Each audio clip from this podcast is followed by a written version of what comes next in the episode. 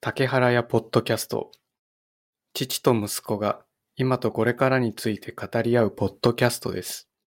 第21回。よろしくお願いしますよ。お願いします。今さ、父さ、はい。聞き取りやすいかなと思って、あえて第21回って言ったんだけど、うん。聞き取りにくい。いやー、そんなことはないけど。第21回。第21回。まあ、いっか。変わんない変わんない。変わんないね。変わんない変わんない。先週さ、はい。父ソロキャンやろうっていう話したの覚えてる覚えてますよ。今日それでメモに貼ったんですよ。はい。アイテムをね。アイテム、アイテム、あの、寝袋とテントはこれにしようっていうの。うん。で、寝袋はもう注文したんですよ。うん。で、いいんじゃないですこかうはい。こう、テントも、あの、メモに貼りましたけど、うん。これがいいんじゃないかなと思って。うん。うん。うんでね、テントはモンベルのクロノスキャビンっていうのにしようと思ってんのね。ほう。これはでも見に行ったのよ。モンベルのお店に。うん。実物をね。モンベル。で、実物を見て、あ、このタイプがいいなと思って、こう、テントはこれにしようって決めたんですよ。うん。で、アウトレットモールに見に行ったのね。2箇所ぐらい。はいはいはアウトレットモールにモンベルのお店があるから、そこに見に行ったんですよ。い。うん。で、もともと寝袋は、その違う、モンベルじゃないメーカーのやつにしようって思ってたのね。うん。だけどたまたまモンベルがさ、モデルチェンジでさ、ベル新でしいいいなバージョンが出たんですかそう。だから1個前のモデルがすごい安くなってたんだよね。ほう。 1万円ぐらい安く売ってたんだよ。あ、そんなに違うんですかそんなに違うの びっくりでしょはあ。なんか、4万5千円が3万3千円とか4千円とかだいぶだいぶ下がってるでしょで、最新モデルじゃなくても、現行モデルでも、いい、いいじゃん、父なんか、と思って。うん。ただ、最初に行ったアウトレットモールでは、それの欲しい断熱性を持った、その、うん、うん寝。袋の在庫がなかったのね。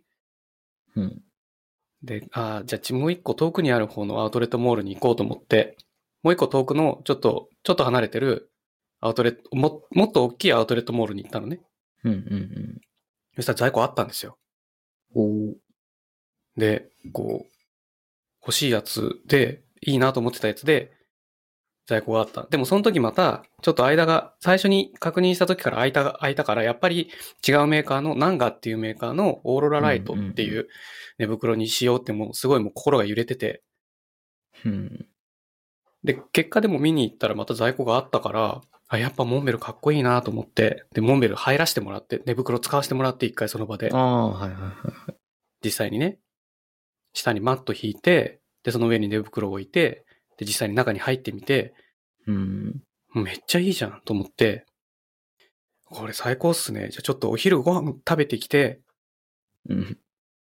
お昼ご飯食べながら、もう一回冷静になって戻ってきますって言って、はい。お昼ご飯食べに行って戻ってきたらなくなってたんだよね。ひどくないお昼の時間に。そのわずかさ、30分でさ、1個しかなかったのよ、ものが。うん。いや、もうモンベルのテントとモンベルの寝袋で最高にかっこいい組み合わせができるじゃんと、色、色も同じになるしね。うん。うん。思ってたんだけど、まさかラーメン食ってる間になくなるとはさ、 いやー、まあ、あるあるっすよね。あるか。まあだってさ、アウトレットでさ、モンベルのさ、うん寝袋をさ、このタイミングでその冬用の寝袋を買う人なんか、父以外にいないだろうと思ってたらさ、いやー、だいたい同じじゃないですかね、みんな。いるんだね。いるよ。お父さんが思ってんだもだからしょうがないから、やっぱさ、最初にいいなって思ってた、うんそのナンガの、ナンガっていうメーカーの、オーロラアイラットにしようと思って注文したんですよ。ん。はい。なんかね、寝袋1個取ってもすごい時間かかって選ぶのに。おで、お店の人に説明聞いたりとかしながらさ。でもなんか国産メーカーで寝袋で、あったかいのはやっぱダウン羽毛が入ってるやつだって書いてあって、国産メーカーだと、ナンがイスかモンベルっていうメーカーがすごくクオリティが高いってうんうんうん書いてあったから、まあその中のどれかにしようと思って悩んでたんだけど、まあ結果ナンガになりましたね。まあ、結果的にはい。モンベルいいなと思ったけど。いいんじゃないですかね。あんまり違いかわからないんですけども。そうだね。 違い。だまあ正直父も使ってないからわかんないよ。もう、うん。なんつうの口コミで口コミ。うん、口コミとなんかこうカタログスペック見て、あこれはすごいんだろうなと思って。うん。まあいろいろですね。いろいろですまあもね。そう、寝袋だけでやっぱ結構5万 ,5 万円すんだなと思って。 高いよ。高いよ。だって息子のキーボードなんか昨日4000円で買ったもんね。赤色にしか光らないキーボードね。赤色に。なんか、その、先週父はなんか3万円のキーボード、 もう我慢できなくて買っちゃったわ、みたいな。しれっとさ、言っときながら、息子のキーボードがなんか、1万円のキーボードすら躊躇するっていうね。そうですね。はい。 まあでも、あれじゃないですか、ポイントが5000ポイントあったから4000円で買えたんですよね。うん。まあでもちょっと光るし、ゲーミングだし、まあいいんじゃないですかそうですね。今んとこまだ使ってないんですけど、これ。あ、そうね。光ってるだけ。う。うんん。一応、あの、USB ケーブル注文しといたんで、はい。それをさらにつなげて、モニターの USB ハブを使うようにすれば、ケーブルぶ、んこあの、USB の口不足にも悩まされずに済むんじゃないですかね。だといいんですけどね。あとやっぱ一点気になってんのは、今回からあの、ちょっとあの、キーキャップの高いキーボードに変えたじゃないですか、息子も。うん、うん、うん。だからちょっと、パームレストっていうか、パームレスト。そう、キーボードの手前に手首乗せる台うん。があった方がいいのかもしれない。かも。今までほら、ペタペタの薄いタイプじゃないキー、キーうん、うが、んうん。キーキャップが。今回から高いタイプになってるから、で、キーボード自体の厚みがあるから、入力しにくいかもしれない。どうかなそれはちょっと、時間経たないとわかんないかなそうね。まあ、ちなみに父は、うん。あの、最近こう、パームレストにもこだわってて、うん。今木のやつと、なんかジェルのやつと、ウレタンのやつと3種類あるんで、めっちゃあるじゃん。めっちゃある、めっちゃあるから、なんか、どれか持ってくよ、今度。あの、入れにくいな、入力しにくいなと思ったら。はい。 父は今ちょっと木のやつで試してるけどね。まあまあまあ、そんなに気にならないかな。うん、まあちょっとしばらく使ってみて、あ、手首痛くなるなとかあったら、うん。あのね、そう、なんか手首痛くなってくるんだよね。あの、高いと。そう厚みがあると。手首曲げなきゃいけないからさ、手前に。ああ。その手の甲を腕の方に曲げないと入力できないから、こう、腱鞘炎っぽくなっちゃうんだよね。使ったことねえから、わかんないや。まあしばらくちょっとやってみて、あれおかしいなと思ったら、リス、あの、パームレスト持ってくよ。はーい。了解っす。はい。今週さ、うん。びっくりニュースが飛び込んできたんですよ。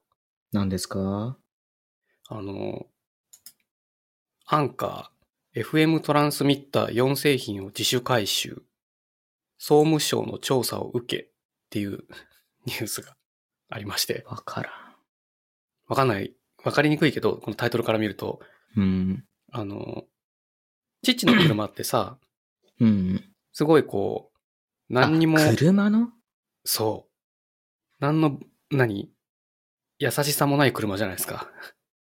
オーディオにしたって。ああ。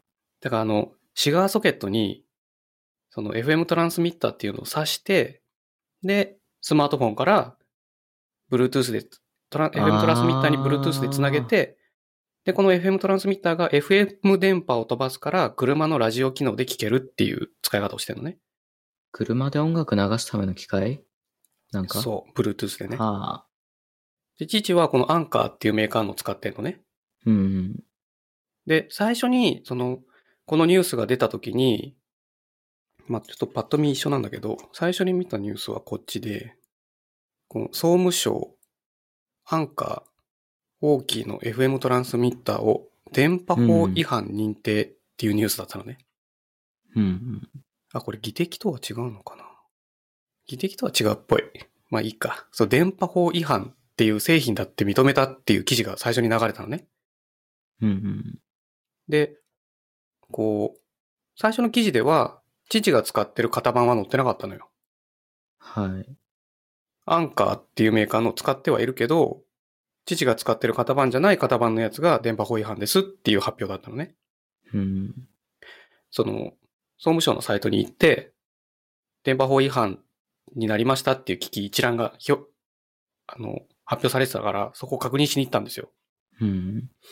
そしたらそこには載ってなかったから、あの、あ、じゃあ父が使ってる FM トランスミッターは同じアンカーだけどセーフなんだって思ってたのね。うん。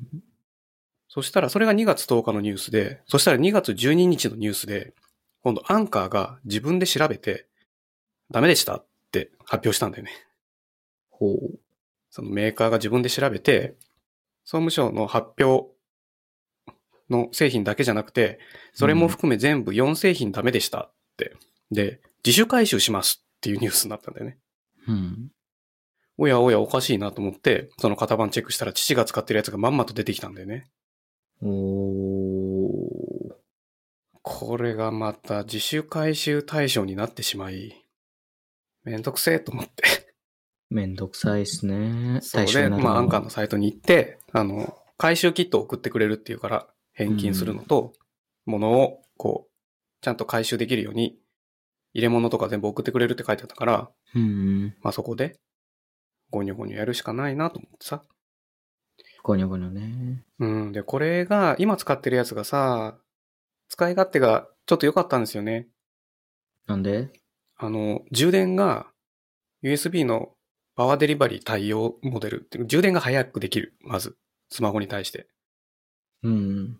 USB Type-C の口がついてて、パワーデリバリーで高速充電ができるっていう機能を持ってるトランスミッターだったのね。うん。うん。うん。そうすると車の中でもスマホとかすごく高速に充電できるじゃん。うん。で、それがついてるやつがいいなと思って探して、このアンカーのやつにしたんだよね。うん。そしたらパワーデリバリーは置いといて、電波法違反だったっていうさ。 馬法違反。うんうんうんほう。なんかそういうのがあるんだってよ。なんか、めんどくさいっすね。うんなんかそう、FM 電波にして、変換、FM 電波に変換して、車のラジオ機能で聞けるようにする機械だから、うん。なんか出力が大きいのかね、FM の。つかね。ね、他の車にノイズが入っちゃうぐらい FM の出力が大きいのかもしれないけど、うんなんか電波の出力が大きいのかもしれないけどね、わかんないけど、原因は、理由までは見てなかったけど、なんかショックでしたよ。めんどくさそうです。うん。ところでさ、うん。息子ってさ、家にいてさ、なんすかエアコン、エアコンつけてますよね。はい。エアコンつけてたりさ、してるとさ、うん。あの、ご飯食べた後、なんか眠くなったりとかしない基本いつも眠いよ。あ、基本いつも眠いのか。まあ、ご飯食べた後に限らないけど、午後一とかさ、まあ、なんか、ずっとパソコンいじってたりとかすると徐々に眠くなってくるみたいな。父はなんかたまにあって、あ、これは昼寝した方がいいのかななんて思って、たまに昼寝することもあったんだけど、うん。 15分とか30分とか。でもひょっとしたら、これ二酸化炭素濃度が高くなってんじゃないか、みたいな。ああ、そういう理由で眠くなってるってことそうそう。でもか換気をするために窓を開けるとまあ、この時期だとあの寒いからさ、そうですね。それも含めてこう、目が覚めるっていうのはあるとは思うんだけど、うん。二酸化な、部屋の中の二酸化炭素濃度が、こう、一定の値を超えると、まあこう、良くないっていう話なんですよね。らしいね。うん。でもさ、部屋の中の二酸化炭素濃度わかんないじゃないわからん。あ、今なんか二酸化炭素濃いなって、ちょっとわかんないでしょわからんな。だからそれを調べる機会があるんですよ。ほう。でも調べる機会ってさ、なんかピンキリであるんだ、あったんだけど、うん。なんか意外と高いんだよね。うん。なんか、だいたい1万超えるんだよね。ああ、高いね。なんか温度湿度計とかだったらもっと全然安いじゃん。1000円とかで買えるのにさ、うん、うん、うん。二酸化炭素測るってなった途端に結構な値段になる、なるんだよね。変なの。で、結局高いんだったら、自作キットで作ってもいいかもって思って、うん。こう見てたのが、これもまたメモに書いてあるやつですけど、M5 スタック用 CO2 モニター化キットの紹介っていう記事があるんですけど、どれだ記事見えるどこあれあ、記事やってなか URL? ったっけ ?3 個目、3個目。あ、違うわ。4個目。あ、これか。うん。これが M5 スタックっていう小型のコンピューターをに CO2 センサーを取り付けて、まあ、これだと CO2 だけじゃなくて温度センサーも入ってるけど、温度センサーと湿度センサーもくっついてるのかなこうすごいちっちゃいんだよ、これ。すごいちっちゃいモニターの小型コンピューターうん。に、 そのセンサーを接続して、プログラムを書き込んで、部屋の状態をモニタリングするっていうのを自作するキット。うーん。うん。これがね、なんか発売、キットとして、それまで部品バラバラでは売ってたんだけど、キットとしてまとめては発売しますみたいな記事が出てて、うん。もう自作だったら安く作れんじゃないと思ってさ、うん。キット見に行ったんですよ。安かったら買っちゃおうかななんて思ったら、12,800円。変わんない。結構すんじゃん。変わらんね変わんない。だったら、市販品買った方が安心だなと思って。安心っていうか、壊れなそう。 自分で作るよりまあ。まあまあ。なんかちょっと、危うく、 危うくなんか手出すとこだったわと思って。まあ危ない危ない。危ない、危ない。でもなんかちょっといいけどね。自分でプログラム組み書いてさ、まあ、まあ書かなくてもいいのかな。プログラムも公開されてるんだと思うけど、うん。センサーから与え取って、その小型コンピューターのグラフィック機能として出力する。うん。うん。っていうプログラムを書く。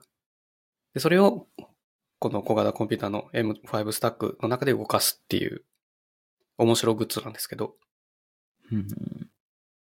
あれだね、息子完全にこういうガジェットとか興味ないね。ないね。びっくりだね。 買わないからね、普段。まあね、父もまあ買ってはないけど、まあ自分で組み立てれるし、自分でプログラムいじれるしね。あれば俺はいじんないから、わからないなそうね、市販、市販のやつでいいよね、じゃあね。うん。いやほら、スマホでも見たいなとかさ、ないよ。スマホに通知が欲しいなとかさ、ないよ、そんな。そしたらほら、二酸化炭素濃度が上がったら、スマホに通知がブルブルってくるみたいなさ。あ、窓開けなきゃ、みたいそこまで、そこまでスマホ依存じゃないんで大丈夫っす。な。あ そう。うん。そう。ほら、父はさ、ガーミンのスマートウォッチをつけてんですよ。ガーミそう、ガーミンっていうメーカーのスマートウォッチを、時計をつけてんのね。うん。で、ガーミンの時計、この、このモデルともそうだけど、スマホの通知全部腕にブルブルってくるのね。うん。うん。うんそうするとスマホが手元になくても何かあったのがわかるんだよね。ほで、時計パッて見たら、スマホに、例えば、その、息子から LINE でメッセージ来てるとか、う。うん。なんかシステムのアラート出てるとか、電話かかってきてるとかっていうのが時計見たらわかんだよね。時計。うん。で、スマホは手元に持ってないから普段。あ、そうなんだ。うん、机の上に置きっぱなしじゃない。んあ、そう、あ、そんな、あ、違う、家の中でね。うん。うんうん。まあ、外に出てても、ポッケの中に入れたりとかしてると気づかなかったりするからさ。ああ。でも腕時計はこう、腕にくっついてるからブルブルってなると絶対気づくんだよね。いや、俺も、携帯は基本気づくよ。ポケットあ入れ気てたづら。きます気づく。うるさいから。ああ、ブルブルがいや、なんか鳥の鳴き声する。ああ、音出してんのピコンって。ああ、なるほどね。父は音出してないんだよね。はあ。そういえば、あの、息子を引っ越してど引っ越して。ううん。どう新しい町は。ああ、まあ田舎と比べたら何でもあるし、ちょっと楽しいよね、散歩が。そんくらい。ああ。確かにね。うん。前回は散歩しても、特に何もなかったもんね。そうね。近所にケーキ屋とかあったらちょっとワクワクするレベル。ああ、今となっては。うん。今でも近くになんかあるんだよね、なんか。あったあった。行ってみたあ、いや、行ってない。 行ってはないんだ。 行ったのはラーメン屋だけそうう。んなんか、新しく行ったお店ないのええ特にないかな。えもっと新しい街探検しようよ。いや、今日探索しよっかなぐらいだったよ。ああ、そうなのうん。今日ちょっと探検出てみますそう、久しぶりにいいね。いいいいね感じだから、今日は。微妙に天気悪いけど。あ、でもなんか今日も暖かいみたいよ。らしいね。なんか雲、雲いっぱいあるけど。うん。そんなあなたにですよ。 いやいや、大丈夫です。まあまあ、リンクを送ったんで見てくださいよ。 はい。なんすか。あの、リフル・ホームズって読むのかなうん。リフル・ホームズがどちらの方なのかはよくわかりませんが、うん。リフル・ホームズっていうところが調べ、あ、これはなんだろうな。賃貸のサイトなのかなあ、住まいを探すって書いてあるね。じゃあ賃貸物件を探せるサイトなのかなうん。そこで発表された、住みたい街ランキング。コロナ禍で激変。おー賃貸トップは都内ではなく、っていう記事。うん。すごくないこれ。そうね。なんか、す予想外の結果じゃないあそこ1位なのか。まあ、もう引っ越したから地名言ってもいいと思うんですよ。あいいんすかうん。今の住んでるとこ言わなきゃいいだけなんで。ああ。なんとこのランキング1位が、息子が、この間まで住んでた、本厚木なんですよね。そうだね。信じらん嘘ない。嘘って。信じらんない。なんもないよ。そこが住みたい街ランキング。賃貸で住みたいうん街1位は本厚木っていう発表がさ、うん。あってびっくりしたんだよね。なんでだろう。なんもないよ。あれなのかな駅前はちょっと栄えてるじゃないまあまあまあまあ、多少。うん。なんか、電車の、電車が便利なのかな新宿まで1本とかじゃなかった行けるとして。ああ、そうだっけ何線これ。小田原あ、小田急、小田小原田。急。うん。なるほど。それに乗ると新宿までバボンって行けるんだ。そうだね。あなんかそういうのがあるのかね。え、わかんない。でもほら、 うーん。確実に1位ですから。 1位だね。何、一位なんですよ何をもって1位なんだろ理由はね、よくわかりませんけど。う。うん。まあ、通勤しなくていいんだったら、ね、都心からちょっと離れて、うん。家賃の安い、交通の便のいいところに移動しようみたいな。なんすかね。だってこう、賃貸だから家賃あるじゃないうん。こう、家賃のが、表があるんですよ。はい。で、このまあ家賃の表を見て、も値段っ、すよね本厚木は結構やっぱ安いんだよね。なんもないから安いよ。 そうだね。すごいなんか他のうん。本厚木と同じぐらいの家賃に近いのは、大宮大宮と9喝万采円だもん。本厚木ダントツ7万1000円、平均が。 ?2 万下回ってるけど。2位と。そう。で、その次ぐらいが柏柏 ?7 万4000円。でも柏はランキング9位なんですよ。はあ。本当だ。 7万円台で言うと八王子が7万8000円で4位。うん。まあそういう意味ではこう7万円台で 1LDK が借りられるってなると、やっぱ都心からだいぶ離れないとね、うん。っていうのはあるんだろうけど、本厚木っていう意外な結果でしたよ。そうっすね。なんかこのランキング自体は、だいぶ前からあった気がするけど。うんいやー、住んでる時もわかんなかったな、このランキングは。うん。うん。まあ通勤して都内に出ていくっていうわけでもないしね、息子はね。うん。まあその近辺の学校に行くだけだから、学校に歩いて行けるようにするために本厚木に引っ越したんだもんね。そうね。うん。だからまあ、移動の便、うん、でより学校に近くになればなるほど、本厚木の駅からも離れるし、どんどん田舎感増していくもんね、この辺そは。う。 そうだね。駅からちょっと離れたらもうどうしたっていう感じになっちゃうもんね。うん。うん。まあまあ、そんなニュースでしたよ。なるほどね。うん。なんか気になることあります気になることうん。昨日の話くらいかな。昨日、あ、ニュースで、こ昨日のメメモ、メモ関係なく、ああ、関係ないかあな。関係ない。昨日なん、昨日なんだっけえ、結構大きめの地震なかったあ、夜ね。そあれ、息子起きてたう。起きてた、がっつり。あーなんかすっごい揺れたでしょうん。ちょっとラジオ聞きながらゲームしてたからさ。うんうんうんうん。あ、なんや、なんや、なんや、これ、と思って。結構長いけど、まあまあまあ、すぐ収まるでしょうと思って。まあ、ひたすら画面見てたんだけど、うん。一向に収まんないから、さすがにニュース見るかと思って、そうね。見たら結尻上がりに構でかい。揺れが強くなったもんね。うん。なんか、息子ん家だとでも、倒れそうなものが多分あんまないよなと思ってたから、うん。何一つ変わりはしなかったけど、長かったね、地震。うんうんうん。うちはさ、なんかあの、食器棚とかさ、うん。まあ、自転車も室内で立てかけてたりとかするから、うん。ちょっとびっくりしたんだよね。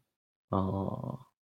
いや、もう、ちょっと待ち望んでたラジオがね、うん。地震のため大事を取って、お休みするとかが結構多かったから、昨日はあ、そう結な構の早めに寝たんですよね。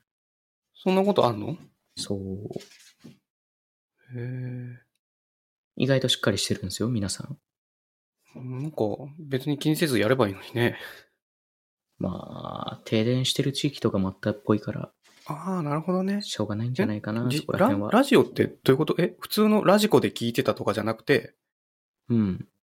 なんか、ライブ配信してる、声だけライブ配信してるみたいなやつってことああ、そうそうそう。YouTube とかで、ラジオアプリとかではなく、うんうん。その映像じゃなくて、声、音声だけうん、もう自分の中ではラジオ。あーあ、ラジオで思い出した。うんクラブハウス。はい。ちょっと話したの覚えてる覚えてるよ。あれがさ、なんか父の知り合いが使ってたみたいで、父が使えるようになっちゃったんだよね。あら。で、あ、使えるようになったわと思って、ピッピッピッピッってやったけど、うん。あの、何一つ聞いたり話すこともなく、そ そっと閉じたけど。あ、そうなんですかいや、うん、うんそっ使か。ってみたい使ってみたかったら、あの、招待状送るけど。まあ、使ってみたいよくはあるけど、何するかはわかんないよね。うん難しいよね。なんか、まあしばらく、流行ってからしばらく時期、うん。時間経ったじゃないうん。でもその使い方見てると、ああ、別に父は必要ないかなって若干思えちゃったんだよね。まあ、俺もそんなにだね。 ああ、そう。でも、でも、今逆に、あの、認知度上がってきたんだよね。クラブハウスのは、あの、クラブハウスの話自体したのは3週間くらい前だけど、なんかね、インパ、その招待状を送んなくても無無限に増やせる方法もあるみたいで、あら、なんか電話帳に、お互いの電話帳に入ってて、電話帳共有してればうん。